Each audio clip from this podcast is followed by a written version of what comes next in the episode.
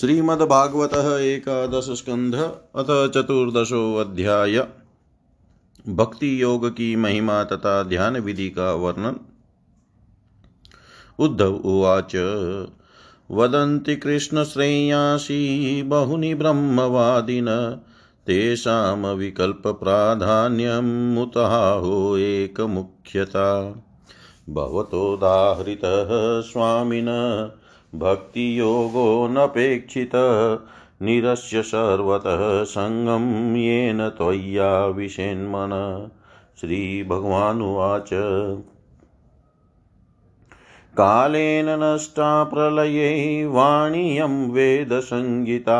मयादौ ब्रह्मणि प्रोक्ता धर्मो यस्यां मदात्मक तेन प्रोक्ता च पुत्राय मनवै पूर्वजाय सा ततो भृगवादो योऽगृहन् सप्तब्रह्मर्षय तेभ्य पितृभ्यस्तत्पुत्रा, देवदानवगुह्यका, मनुष्याः सिद्धगन्धर्वा स विद्याधरचारणा। किं देवाः किन्नरा नागारक्षः किं पुरुषादय? भव्यस्तेषां प्रकृतयो रजसत्वतमो भुव। याभिभूतानि भिद्यन्ते, भूतानां मतयस्तथा, यथा प्रकृति सर्वेषां चित्रावाच स्रवन्तिः एवं प्रकृतिवैचित्र्याद्भिद्यन्ते मतयो नृणां पारम्पर्येण केषाञ्चित् पाखण्डं मतयो परे मनमायामोहितधिय पुरुषा पुरुषर्षभ श्रेयो वदन्त्यनेकान्तं।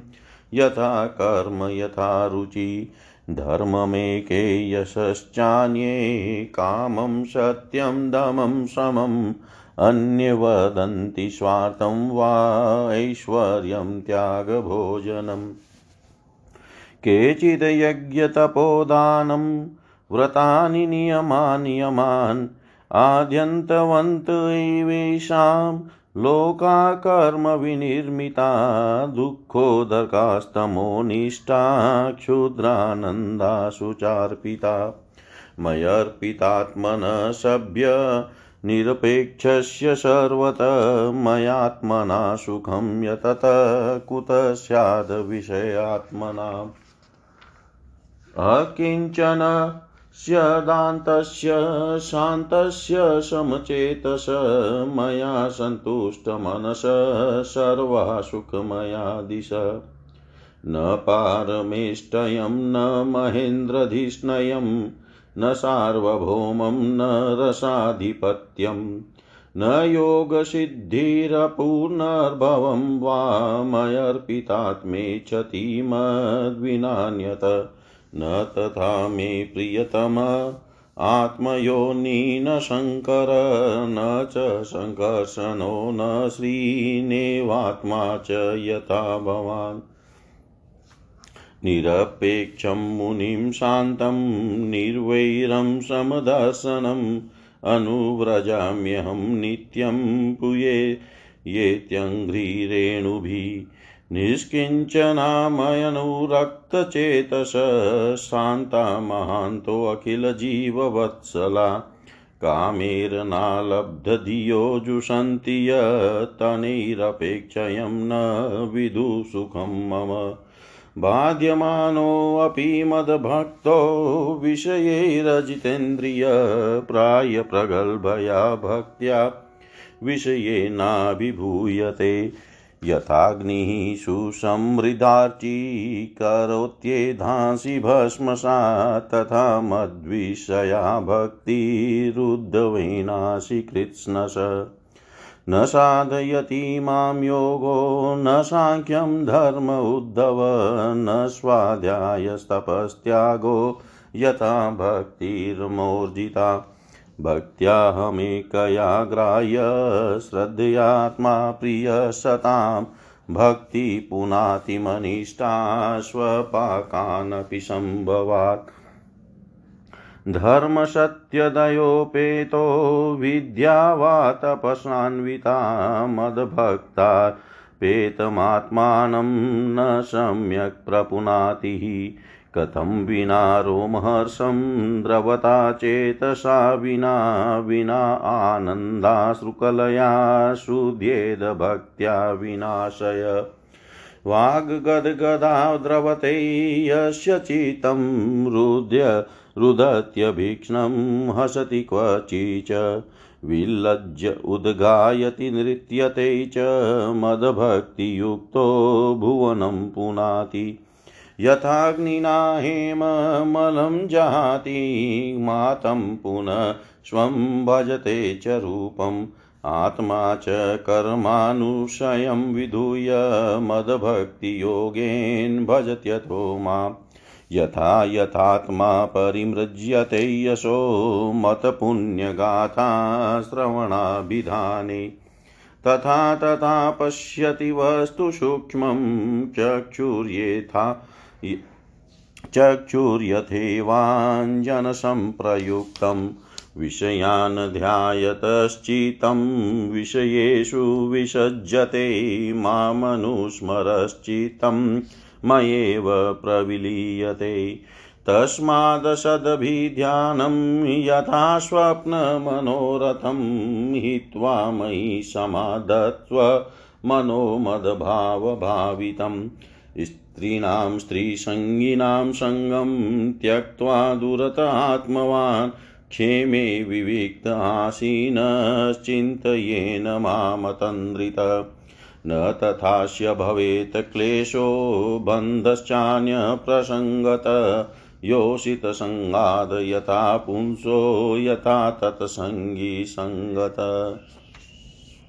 उद्धव उवाच। यथा त्वामरविन्दाक्ष यादृशं वा यदात्मकं ध्यायेन मुमुक्षेर मुमुक्षरे तन्मे ध्यानं त्वं वक्तुमर्हसि। श्रीभगवानुवाच, समासनाशिनः समकायो यथा शुकं हस्त्वा हस्तावुत्सङ्ग आदाय स्वनाशाग्रकृते क्षण प्राणस्य शोधयेन मार्गं पुरकुम्भकरे चके विपर्ययेणापि शनिरभ्यसे निर्जितेन्द्रिय हृद्यविच्छिन्नमोङ्कारं घण्टानादं विषोर्णवत् प्राणेनोदीर्य तत्राथ पुनः संवेशयेत्स्वरम् एवं प्रणवसंयुक्तं प्राणमेव समभ्यसे कृत्वा स्त्रीश्रवणं मासादवार्गजितानिल। ऋतपुण्डरीकमन्तस्तमौद्रवनालमधोमुखं ध्यात्वोध्रुवमुखमुनीन्द्रमष्टपत्रं सकर्णिकं कर्णिकायामन्यसेत सूर्यसोमाग्निनुतो रोत्तरं वह्निमध्ये स्मरेदरूपं ममेतद्ध्यानमङ्गलम् समं प्रशान्तं सुमुखं दीर्घचारुचतुर्भुजम् सुचारुसुन्दरग्रीवं सुकपोलं शुचिस्मितं। समानकर्णविन्यस्तस्फुरन्मकरकुण्डलम् हेमाम्बरं घनश्यामं श्रीवत्स श्रीनिकेतनं शङ्खचक्रगदापद्मवनमालाविभूषितं नुपुरैर्विलसत्पादं कौस्तुभप्रभयायुतं द्युमत किरीटकटकट द्युमत्किरीटकटकटीसूत्राङ्गदायुतं सर्वाङ्गसुन्दरं हृदयं हृदयं प्रसादसुमुखे क्षणं सुकुमारमभिध्याये सर्वाङ्गेषु मनोदद इन्द्रियाणीन्द्रियार्थेभ्यो मनसा कृष्य तन्मन बुद्धया सारथीनाधीर प्रणयेन्मयि सर्वत। ततः सर्वव्यापकं चितमाकृष्येकत्र धारये नान्यानि चिन्तयेद् भूय सुस्मितं भावयेन्मुखम्। तत्र लब्धपदं चित्तमाकृष्य व्योम्नि धारयेत् च त्यक्त्वा मदारो न किञ्चिदपि चिन्तयेत्। एवं समाहितं मती मामेवात्मानमात्मनि विचष्टे मयि सर्वात्मन ज्योतिज्योतिषि संयुतम्। ध्यानेनेथं सुतीव्रेण युञ्जतो योगिनो मन, संयास्यत्याशु निर्वाणं द्रव्यज्ञानक्रियाभ्रम, संन्यास्यत्याशु निर्वाणं द्रव्यज्ञानक्रियाभ्रम। उद्धव जी कहते हैं, उद्धव जी ने पूछा श्री कृष्ण ब्रह्मवादी महात्मा आत्मकल्याण के अनेकों साधन बतलाते हैं। उनमें अपनी अपनी दृष्टि के अनुसार सभी श्रेष्ठ है अथवा किसी एक की प्रधानता है। मेरे स्वामी, आपने तो अभी अभी भक्ति योग को ही निरपेक्ष एवं स्वतंत्र साधन बतलाया है, क्योंकि इसी से सब और से आसक्ति छोड़कर मन आप में ही तन्मय हो जाता है। भगवान श्री कृष्ण ने कहा, प्रिय उद्धव, यह वेदवाणी समय के फेर से परलय के अवसर पर लुप्त हो गई थी। फिर जब सृष्टि का समय आया, तब मैंने अपने संकल्प से ही इसे ब्रह्मा को उपदेश किया। इसमें मेरे भागवत धर्म का ही वर्णन है। ब्रह्मा ने अपने ज्येष्ठ पुत्र स्वयं भू मनु को उपदेश किया और उनसे भृगु, अंगिरा, मरिचि, पुलह, त्रिपुलस्त्य और क्रतु इन सात प्रजापति महर्षियों ने ग्रहण किया। तदनंतर इन ब्रह्म ऋषियों की संतान देवता दानव गुह्यक मनुष्य सिद्ध गंधर्व विद्याधर चारण किंदे किन्नर नाग राक्षस और किम पुरुष आदि ने से अपने पूर्वज इन्हीं ब्रह्म ऋषियों से प्राप्त किया। सभी जातियों और व्यक्तियों के स्वभाव, उनकी वासनाएँ सत्वरज और तमोगुण के कारण भिन्न भिन्न है। इसलिए उनमें और उनकी बुद्धि वृत्तियों में भी अनेकों भेद है, इसलिए वे सभी अपनी अपनी प्रकृति के अनुसार उस वेदवाणी का भिन्न भिन्न अर्थ ग्रहण करते हैं। वह वाणी ही ऐसी अलौकिक है कि उससे विभिन्न अर्थ निकलना स्वाभाविक ही है। इसी प्रकार स्वभाव भेद तथा परंपरागत उपदेश के भेद से मनुष्यों की बुद्धि में भिन्नता आ जाती है और कुछ लोग तो बिना किसी विचार के वेद विरुद्ध पाखंड मतावलंबी हो जाते हैं।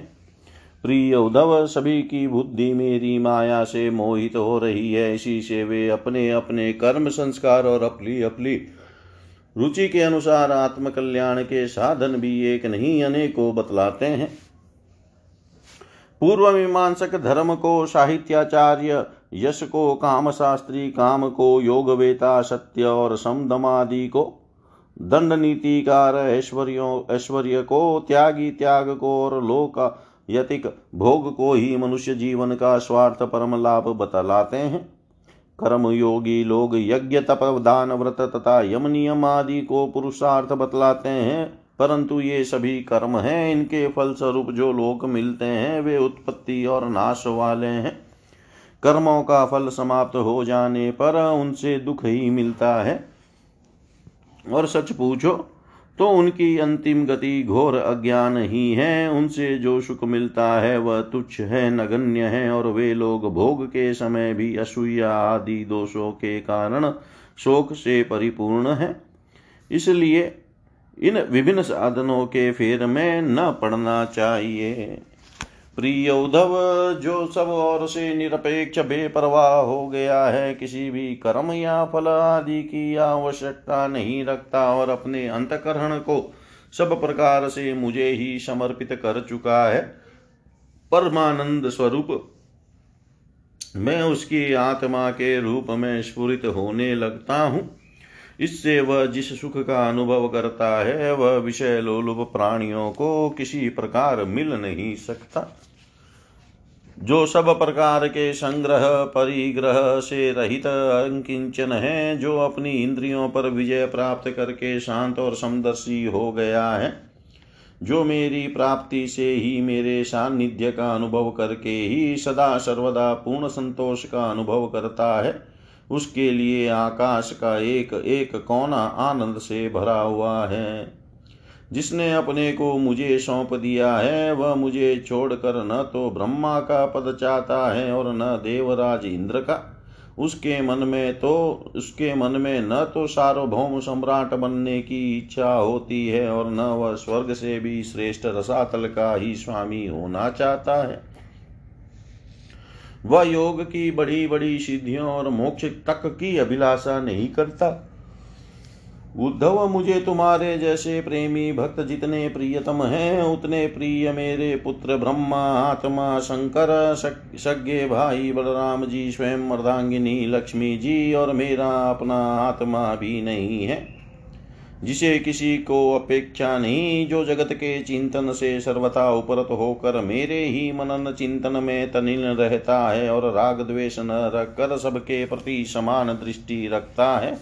उस महात्मा के पीछे पीछे मैं निरंतर यह सोच कर घुमा करता हूँ कि उसके चरणों की धूल उड़कर मेरे ऊपर पड़ जाए और मैं पवित्र हो जाऊँ। जो सब प्रकार के संग्रह परिग्रह से रहित है यहाँ तक कि शरीर आदि में भी अहंता ममता नहीं रखते। जिनका चित मेरे ही प्रेम के रंग में रंग गया है जो संसार की वासनाओं से शांत प्रत हो चुके हैं और जो अपनी महता उदारता के कारण स्वभाव से ही समस्त प्राणियों के प्रति और प्रेम का दया प्रे, समस्त प्राणियों के प्रति दया और प्रेम का भाव रखते हैं। किसी प्रकार की कामना जिनकी बुद्धि का स्पर्श नहीं कर पाती, उन्हें मेरे जिस परमानंद स्वरूप का अनुभव होता है, उसे और कोई नहीं जान सकता, क्योंकि वह परमानंद तो केवल निरपेक्षता से ही प्राप्त होता है। उद्धव जी, मेरा जो भक्त भी जितेंद्रिय नहीं हो सका है और संसार के विषय बार बार उसे बाधा पहुंचाते रहते हैं, अपनी ओर खींच लिया करते हैं। वह भी क्षण क्षण में बढ़ने वाली मेरी प्रगल्भ भक्ति के प्रभाव से प्राय विषयों से पराजित नहीं होता। उद्धव जैसे धधकती हुई आग लकड़ियों के बड़े ढेर को भी जलाकर खाक कर देती है, वैसे ही मेरी भक्ति भी समस्त पाप राशि को पूर्णतया जला डालती है। उद्धव, योग साधन, ज्ञान विज्ञान, धर्मानुष्ठान, जप पाठ और तप, त्याग मुझे प्राप्त कराने में उतने समर्थ नहीं है। जितनी दिनों दिन भरने वाली अनन्य प्रेम मई मेरी भक्ति। मैं संतों का प्रियतम आत्मा हूँ। मैं अनन्य श्रद्धा और अनन्य भक्ति से ही पकड़ में आता हूँ। मुझे प्राप्त करने का यह एक ही उपाय है। मेरी अनन्य भक्ति उन लोगों को भी पवित्र जाति दोष से मुक्त कर देती है, जो जन्म से ही चांडाल है।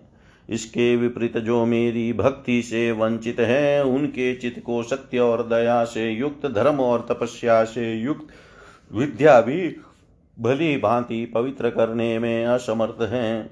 जब तक सारा संसार पुलकित नहीं हो जाता चित पिघल कर गदगद नहीं हो जाता, आनंद के आँसू आँखों से छलकने नहीं लगते, तथा अंतरंग और बहिरंग भक्ति की बाढ़ में चित डूबने उतराने नहीं लगता, तब तक इसके शुद्ध होने की कोई संभावना नहीं है। जिसकी वाणी प्रेम से गदगद हो रही है चित पिघल कर एक और बहता रहता है। एक क्षण के लिए भी रोने का तांता नहीं टूटता, परंतु जो कभी कभी खिलखिलाकर हंसने भी लगता है। कहीं लाज छोड़कर ऊँचे स्वर से गाने लगता है तो कहीं नाचने लगता है। भैया उद्धव, मेरा वह भक्त न केवल अपने को, बल्कि सारे संसार को पवित्र कर देता है। जैसे आग में तपाने पर सोना मैल छोड़ देता है, निखर जाता है और अपने असली शुद्ध रूप में स्थित हो जाता है।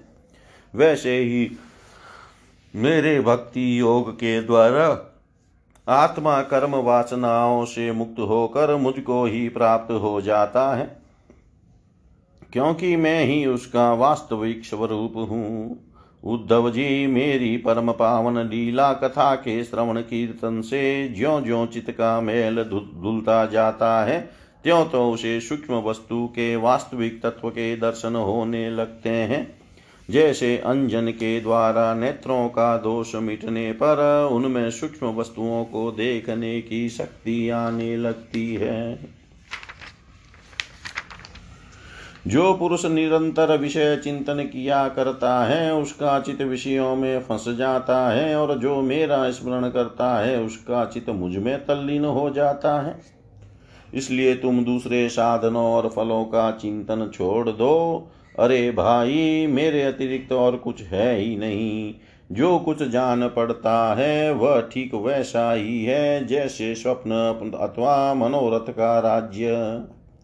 इसलिए मेरे चिंतन से तुम अपना चित शुद्ध कर लो और उसे पूरी तरह से एकाग्रता से मुझमें ही लगा दो। शयमी पुरुष स्त्रियों और उनके प्रेमियों का संग दूर से ही छोड़कर पवित्र एकांत स्थान में बैठकर बड़ी सावधानी से मेरा ही चिंतन करे। प्यारे उद्धव स्त्रियों के संग से और स्त्री संगियों के लंपटों की संग से पुरुष को जैसे क्लेश और बंधन में पड़ना पड़ता है, वैसा क्लेश और फसावट और किसी के भी संग से नहीं होती। उद्धव जी ने पूछा, कमल नयन श्याम सुंदर, आप कृपा करके यह बतलाइए कि मुमुक्षु पुरुष आपका किस रूप से, किस प्रकार और किस भाव से ध्यान करे? भगवान श्री कृष्ण ने कहा, प्रिय उद्धव, जो न तो बहुत ऊँचा हो और न बहुत नीचा हो। ऐसे आसन पर शरीर को सीधा रख कर आराम से बैठ जाए, हाथों को अपनी गोद में रख ले और दृष्टि अपनी नासिका के अग्रभाव पर जमावे। इसके बाद पूरक, कुंभक और रेचक तथा रेचक कुंभक और पूरक इन प्राणायामों के द्वारा नाड़ियों का शोधन करे। प्राणायाम का अभ्यास धीरे धीरे बढ़ाना चाहिए और उसके साथ साथ इंद्रियों को जीतने का भी अभ्यास करना चाहिए। हृदय में कमलनालगत पतले सूत के समान ओमकार का चिंतन करे। प्राण के द्वारा उसे ऊपर ले जाए और उसमें घंटा नाद के समान स्वर स्थिर करे। उस स्वर का तांता टूटने न पावे। इस प्रकार प्रतिदिन तीन समय दस दस बार ओमकार सहित प्राणायाम का अभ्यास करें। ऐसा करने से एक महीने के अंदर ही प्राण वायु वश में हो जाता है।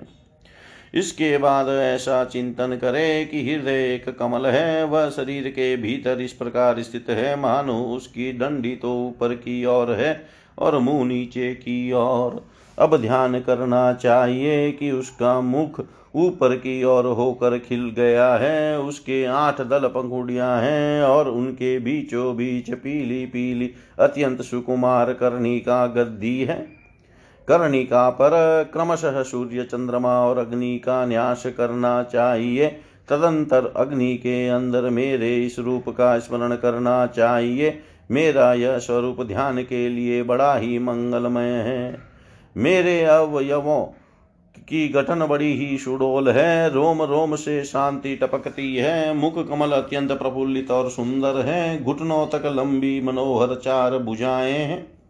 बड़ी ही सुंदर और मनोहर गर्दन है। मरकत मणि के समान सुस्निग्ध कपोल है। मुख पर मंद मंद मुस्कान की अनोखी ही छटा है। दोनों ओर के कान बराबर है और उनमें मकराकृत कुंडल झिलमिल झिलमिल कर रहे हैं। वर्षाकालीन मेघ के समान श्यामल शरीर पर पीताम्बर फहरा रहा है। श्रीवत्स एवं लक्ष्मी जी का चिन्ह वक्ष स्थल पर दाएँ बाएँ विराजमान है। हाथों में क्रमशः शंख चक्र गदा एवं पद्म धारण किए हुए हैं। गले में वनमाला लटक रही है। चरणों में नुपुर शोभा दे रहे हैं। गले में कौस्तुभ मणि जगमगा रही है। अपने अपने स्थान पर चमचमाते हुए किरीट कंगन कर धनी और बाजू बंद शोभायमान हो रहे हैं। मेरा एक एक अंग अत्यंत सुंदर एवं हृदयहारी है। सुंदर मुख और प्यार भरी चितवन कृपा प्रसाद की वर्षा कर रही है। उद्धव, मेरे इस सुकुमार रूप का ध्यान करना चाहिए और अपने मन को एक एक अंग में लगाना चाहिए। बुद्धिमान पुरुष को चाहिए कि मन के द्वारा इंद्रियों को उनके विषयों से खींच ले और मन को बुद्धि रूप सारथी की सहायता से मुझमें ही लगा दे, चाहे मेरे किसी भी अंग में क्यों न लगे। जब सारे शरीर का ध्यान होने लगे, तब अपने चित्त को खींच कर एक स्थान में स्थिर करे और अन्य अंगों का चिंतन न करके केवल मंद मंद मुस्कान की छटा से युक्त मेरे मुख का ही ध्यान करे। जब चित मुखार विंद में ठहर जाए, तब उसे वहाँ से हटाकर आकाश में स्थिर करे। तदनंतर आकाश का चिंतन भी त्याग कर मेरे स्वरूप आरूढ़ हो जाए और मेरे सिवा किसी भी वस्तु का चिंतन न करे। जब इस प्रकार चित समाहित हो जाता है, तब जैसे एक ज्योति दूसरी ज्योति से मिलकर एक हो जाती है। वैसे ही अपने में मुझे और मुझ सर्वात्मा में अपने को अनुभव करने लगे। जो योगी इस प्रकार तीव्र ध्यान योग के द्वारा मुझमें ही अपने चित्त का संयम करता है उसके चित्त से वस्तु की अनेकता, तत्संबंधी ज्ञान और उनकी प्राप्ति के लिए होने वाले कर्मों का भ्रम शीघ्र ही निवृत्त हो जाता है। इति श्रीमद्भागवते महापुराणे पारमंस्यां संहितायाम् एकादशस्कन्धे चतुर्दशोऽध्याय। सर्वं श्रीशां सदाशिवार्पणम् अस्तु। ॐ विष्णवे नमः, ॐ विष्णवे नमः, ॐ विष्णवे नमः। श्रीमद्भागवत एकादश स्कंध पंचदशोऽध्याय भिन्न भिन्न सिद्धियों के नाम और लक्षण। श्री भगवान उवाच। जितेन्द्रियस्य युक्तस्य, जितश्वासस्य योगिन मयि धारयतश्चेत उपतिष्ठन्ति सिद्धय। उद्धव उवाच। कया धारणया काश्वीत् कतस्वीतसिधिरच्युत कति वा सिद्धयो ब्रूहि योगिनां सिद्धिदो भवान्। श्रीभगवानुवाच सिद्धयो अष्टादश प्रोक्ता धारणा योगपारगै तासामष्टौ मतप्रधाना दशेव गुणहेतव अणिमा महिमा मूर्तेर्लघिमा प्राप्तिरिन्द्रियै प्राकम्य श्रुतदृष्टेषु शक्तिप्रेरणमिषिता।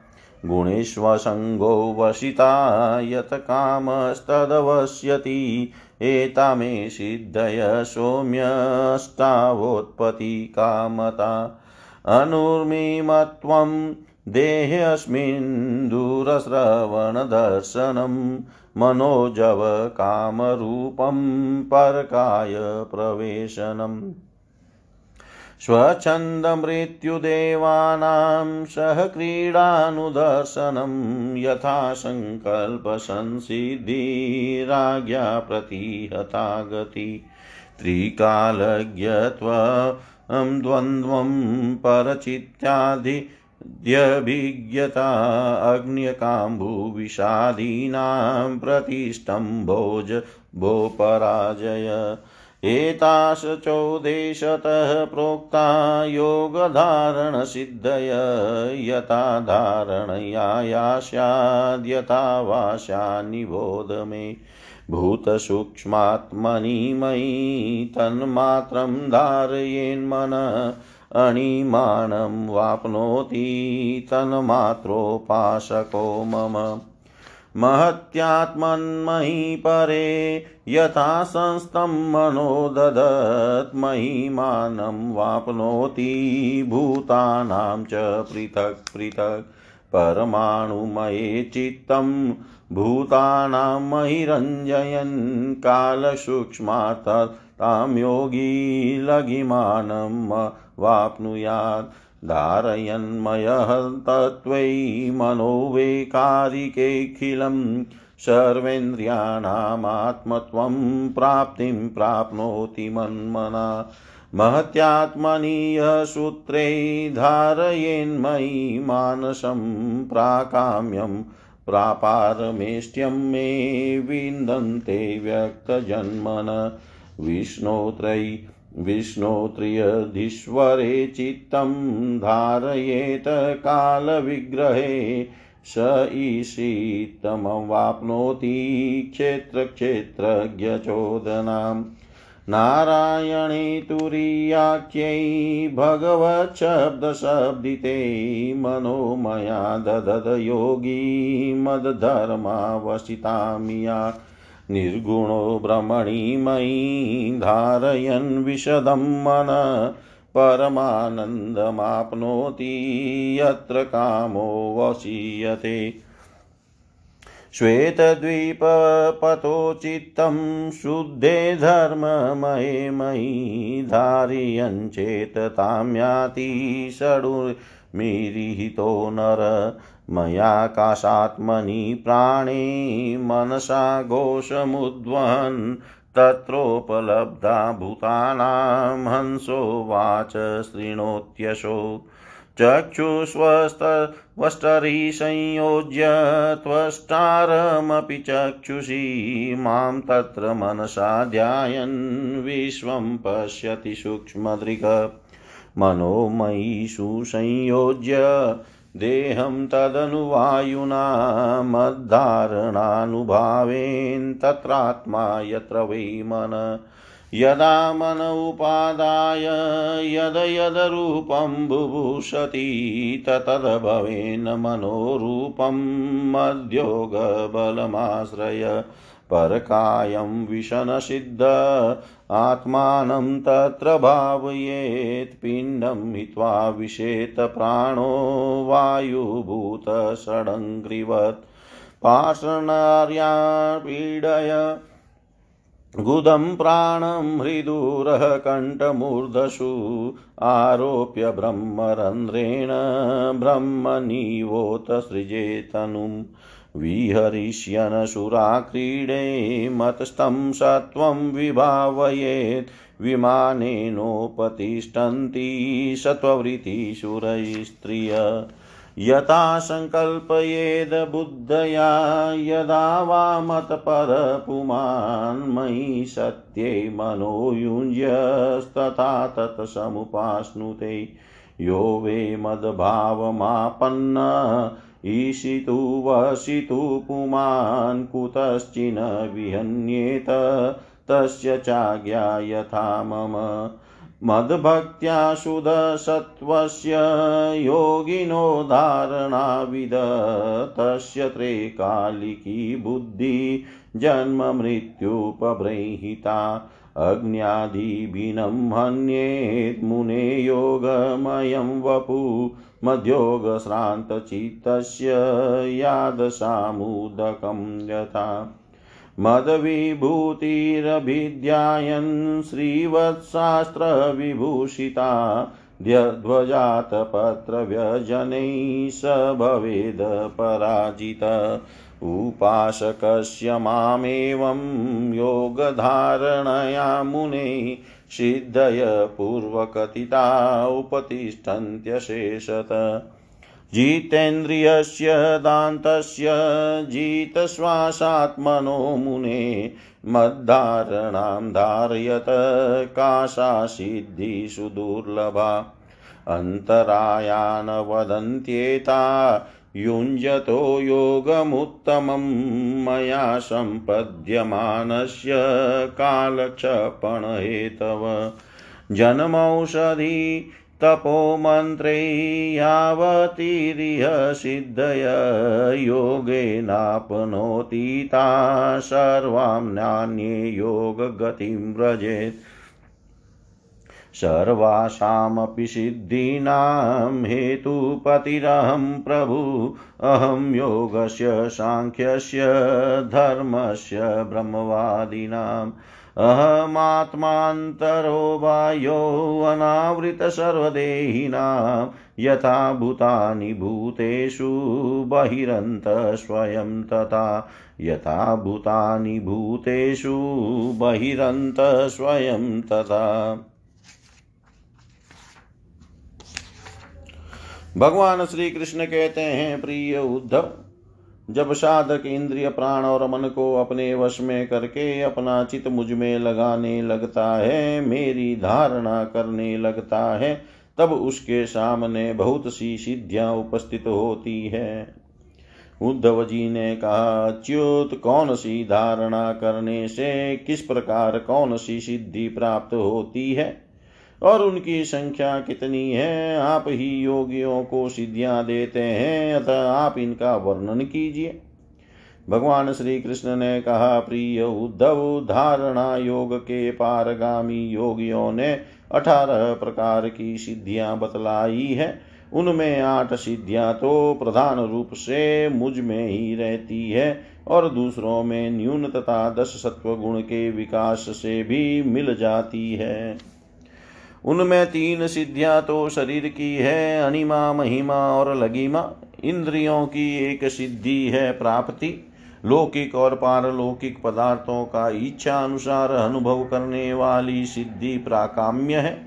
माया और इसके कार्यों को इच्छा अनुसार संचालित करना ईशिता नाम की सिद्धि है। विषयों में रहकर भी उनमें आसक्त न होना वशिता है और जिस जिस सुख की कामना करे, उसकी सीमा तक पहुँच जाना काम वसाईता नाम की आठवीं सिद्धि है। ये आठों सिद्धियाँ मुझमें स्वभाव से ही रहती है और जिन्हें मैं देता हूँ, उन्हीं को अंशतः प्राप्त होती है। इनके अतिरिक्त और भी कई सिद्धियाँ हैं। शरीर में भूख, प्यास आदि वेग का न होना, बहुत दूर की वस्तु देख लेना और बहुत दूर की बात सुन लेना। मन के साथ ही शरीर का उस स्थान पर पहुँच जाना, जो इच्छा हो वही रूप बना लेना, दूसरे शरीर में प्रवेश करना, जब इच्छा हो तभी शरीर छोड़ना। अप्सराओं के साथ होने वाली देव क्रीड़ा का दर्शन, संकल्प की सिद्धि, सब जगह सबके द्वारा बिना नच के आज्ञा पालन, ये दस सिद्धियाँ सत्व गुण के विशेष विकास से होती है। भूत भविष्य और वर्तमान की बात जान लेना शीत उष्ण सुख दुख और राग द्वेष आदि द्वंद्वों के वश में न होना दूसरे के मन आदि की बात जान लेना, अग्नि, सूर्य, जल, विष आदि की शक्ति को स्तंभित कर देना और किसी से भी पराजित न होना, ये पाँच सिद्धियाँ भी योगियों को प्राप्त होती है। प्रिय उद्धव, योग धारणा करने से जो सिद्धियाँ प्राप्त होती है, उनका मैंने नाम निर्देश के साथ वर्णन कर दिया। अब किस धारणा से, कौन सी सिद्धि कैसे प्राप्त होती है, यह बतलाता हूँ, सुनो। प्रिय उद्धव, पंचभूतों की सूक्ष्मतम मात्राएँ मेरा ही शरीर है। जो साधक केवल मेरे उस शरीर की उपासना करता है और अपने मन को तदाकार बनाकर उसी में लगा देता है, अर्थात मेरे तन मात्रात्मक शरीर के अतिरिक्त और किसी भी वस्तु का चिंतन नहीं करता, उसे अनिमा नाम की सिद्धि अर्थात पत्थर की चट्टान आदि में भी प्रवेश करने की शक्ति अनुता प्राप्त हो जाती है। महातत्व के रूप में भी मैं ही प्रकाशित हो रहा हूँ और उस रूप में समस्त व्यवहारिक ज्ञानों का केंद्र हूँ। जो मेरे उस रूप में अपने मन को महतत्वाकार करके तन्मय कर देता है, उसे महिमा नाम की सिद्धि प्राप्त होती है। और इसी प्रकार आकाश आदि पंचभूतों में जो मेरा, मेरे ही शरीर है अलग अलग मन लगाने से उन, उनकी महता प्राप्त हो जाती है। यह भी महिमा सिद्धि के ही अंतर्गत है। जो योगी वायु आदि चार भूतों के परमाणुओं को मेरा ही रूप समझकर चित्त को तदाकार कर देता है, उसे लघिमा सीधी प्राप्त हो जाती है। उसे परमाणु रूप काल के समान सूक्ष्म वस्तु बनने का सामर्थ्य प्राप्त हो जाता है। जो सात्विक अहंकार को मेरा स्वरूप समझकर मेरे उसी रूप में चित्त का, चित्त की धारणा करता है, वह समस्त इंद्रियों का अधिष्ठाता हो जाता है। मेरा चिंतन करने वाला भक्त इस प्रकार प्राप्ति नामक सिद्धि प्राप्त कर लेता है। जो पुरुष मुझ महत्वाभिमानी सूत्रात्मा में अपना चित्त स्थिर करता है उसे मुझे अव्यक्त जन्मा सूत्रात्मा को प्राकाम्य नाम की सिद्धि प्राप्त होती है, जिससे इच्छा अनुसार सभी भोग प्राप्त हो जाते हैं। जो त्रिगुणमयी माया के स्वामी मेरे काल स्वरूप विश्व रूप की धारणा करता है, वह शरीरों और जीवों को अपने इच्छा अनुसार प्रेरित करने की सामर्थ्य प्राप्त कर लेता है। इस सिद्धि का नाम ईशित्व है। जो योगी मेरे नारायण स्वरूप में, जिसे तुर्य और भगवान भी कहते हैं, मन को लगा देता है। मेरे स्वाभाविक गुण उसमें प्रकट होने लगते हैं और उसे वशिता नाम की सिद्धि प्राप्त हो जाती है। निर्गुण ब्रह्म भी मैं ही हूँ, जो अपना निर्मल मन मेरे इस ब्रह्म स्वरूप में स्थित कर लेता है। उसे परमानंद स्वरूपिणी काम वसाईता नाम की सिद्धि प्राप्त होती है। इसके मिलने पर उसकी सारी कामनाएँ पूर्ण हो जाती है, समाप्त हो जाती है। प्रिय उद्धव, मेरा वह रूप जो श्वेत द्वीप का स्वामी है, अत्यंत शुद्ध और धर्ममय है। जो उसकी धारणा करता है, वह भूख, प्यास, जन्म, मृत्यु और शोक, मोह, इन छह उर्मियों से मुक्त हो जाता है और उसे शुद्ध स्वरूप की प्राप्ति होती है। मैं ही समष्टि प्राण रूप आकाशात्मा हूँ। जो मेरे स्वरूप में मन के द्वारा अनाहत नाद का चिंतन करता है, वह दूर श्रवण नाम की सिद्धि से संपन्न हो जाता है और आकाश में उपलब्ध होने वाली विविध प्राणियों की बोली सुन समझ सकता है। जो योगी नेत्रों को सूर्य में और सूर्य को नेत्रों में संयुक्त कर देता है और दोनों के संयोग में मन ही मन मेरा ध्यान करता है उसकी दृष्टि सूक्ष्म हो जाती है, उसे दूरदर्शन नाम की सिद्धि प्राप्त होती है और वह सारे संसार को देख सकता है। मन और शरीर को प्राणवायु के सहित मेरे साथ संयुक्त कर दे और मेरी धारणा करे तो उसे मनोजव नाम की सिद्धि प्राप्त हो जाती है। इसके प्रभाव से वह योगी जहाँ भी जाने का संकल्प करता है, वहीं उसका शरीर उसी क्षण पहुँच जाता है। जिस समय योगी मन को उपादान कारण बनाकर किसी देवता आदि का रूप धारण करना चाहता है तो वह अपने मन के अनुकूल वैसा ही रूप धारण कर लेता है। इसका कारण यह है कि उसने अपने चित्त को मेरे साथ जोड़ दिया है। जो योगी दूसरे शरीर में प्रवेश करना चाहे, वह ऐसी भावना करे कि मैं उसी शरीर में हूँ। ऐसा करने से उसका प्राण वायु रूप धारण कर लेता है और वह एक फूल से दूसरे फूल पर जाने वाले भौरे के समान अपना शरीर छोड़कर दूसरे शरीर में प्रवेश कर जाता है। योगी को यदि शरीर का परित्याग करना हो तो एडी से गुदा द्वार को दबाकर प्राण वायु को क्रमशः हृदय वक्ष स्थल कंठ और मस्तक में ले जाए। फिर ब्रह्मरंध्र के द्वारा उसे ब्रह्म में लीन करने, करके शरीर का परित्याग कर दे। यदि उसे देवताओं के विहार स्थलों में क्रीड़ा करने की इच्छा हो तो मेरे शुद्ध सत्वमय स्वरूप की भावना करे। ऐसा करने से सत्व गुण की अंश स्वरूप सुर सुंदरिया विमान पर चढ़कर उसके पास पहुँच जाती है। जिस पुरुष ने मेरे सत्य संकल्प स्वरूप में अपना चित स्थिर कर दिया है, उसी के ध्यान में संलग्न है। वह अपने मन से जिस समय जैसा संकल्प करता है, उसी समय उसका वह संकल्प सिद्ध हो जाता है।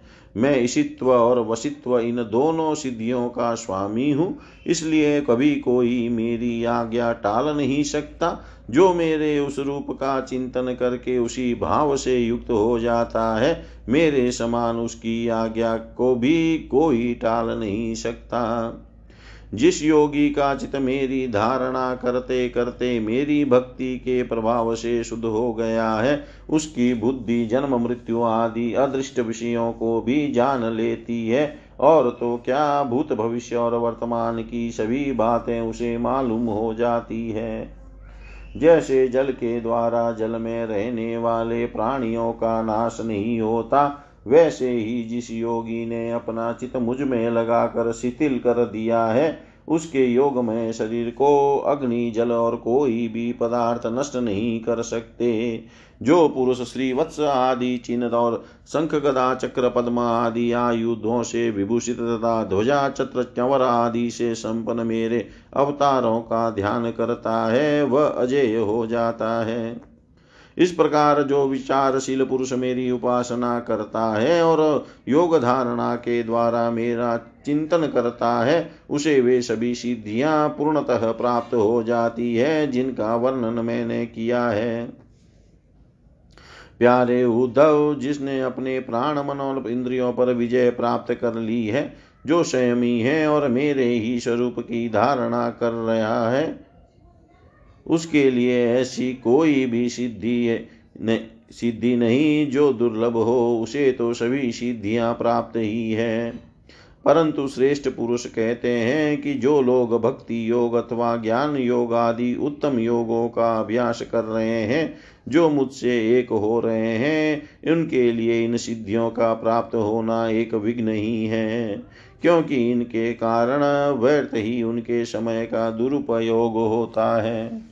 जगत में जन्म, औषधि, तपस्या और मंत्र आदि के द्वारा जितनी सिद्धियाँ प्राप्त होती है, वे सभी योग के द्वारा मिल जाती है। परंतु योग की अंतिम सीमा मेरे सारूप्य सालोक्य आदि की प्राप्ति बिना मुझमें चित लगाए किसी भी साधन से नहीं प्राप्त हो सकती। ब्रह्मवादियों ने बहुत से साधन बतलाए हैं, योग, सांख्य और धर्म आदि। उनका एवं समस्त सिद्धियों का एकमात्र मैं ही हेतु स्वामी और प्रभु हूँ। जैसे स्थूल पंचभूतों में बाहर भीतर सर्वत्र सूक्ष्म पंच महाभूत ही है। सूक्ष्म भूतों के अतिरिक्त स्थूल भूतों की कोई सत्ता ही नहीं है। वैसे ही मैं समस्त प्राणियों के भीतर दृष्टा रूप से और बाहर दृश्य रूप से स्थित हूँ। मुझमें बाहर भीतर का भेद भी नहीं है, क्योंकि मैं निरावरण एक अद्वितीय आत्मा हूँ। इति श्रीमद्भागवते महापुराणे पारमंस्यां सहितायाम् एकादशस्कन्धे पञ्चदशोऽध्याय सर्वं श्रीशां सदाशिवार्पणम् अस्तु। ॐ विष्णवे नम, ॐ विष्णवे नम, ॐ विष्णवे नमः।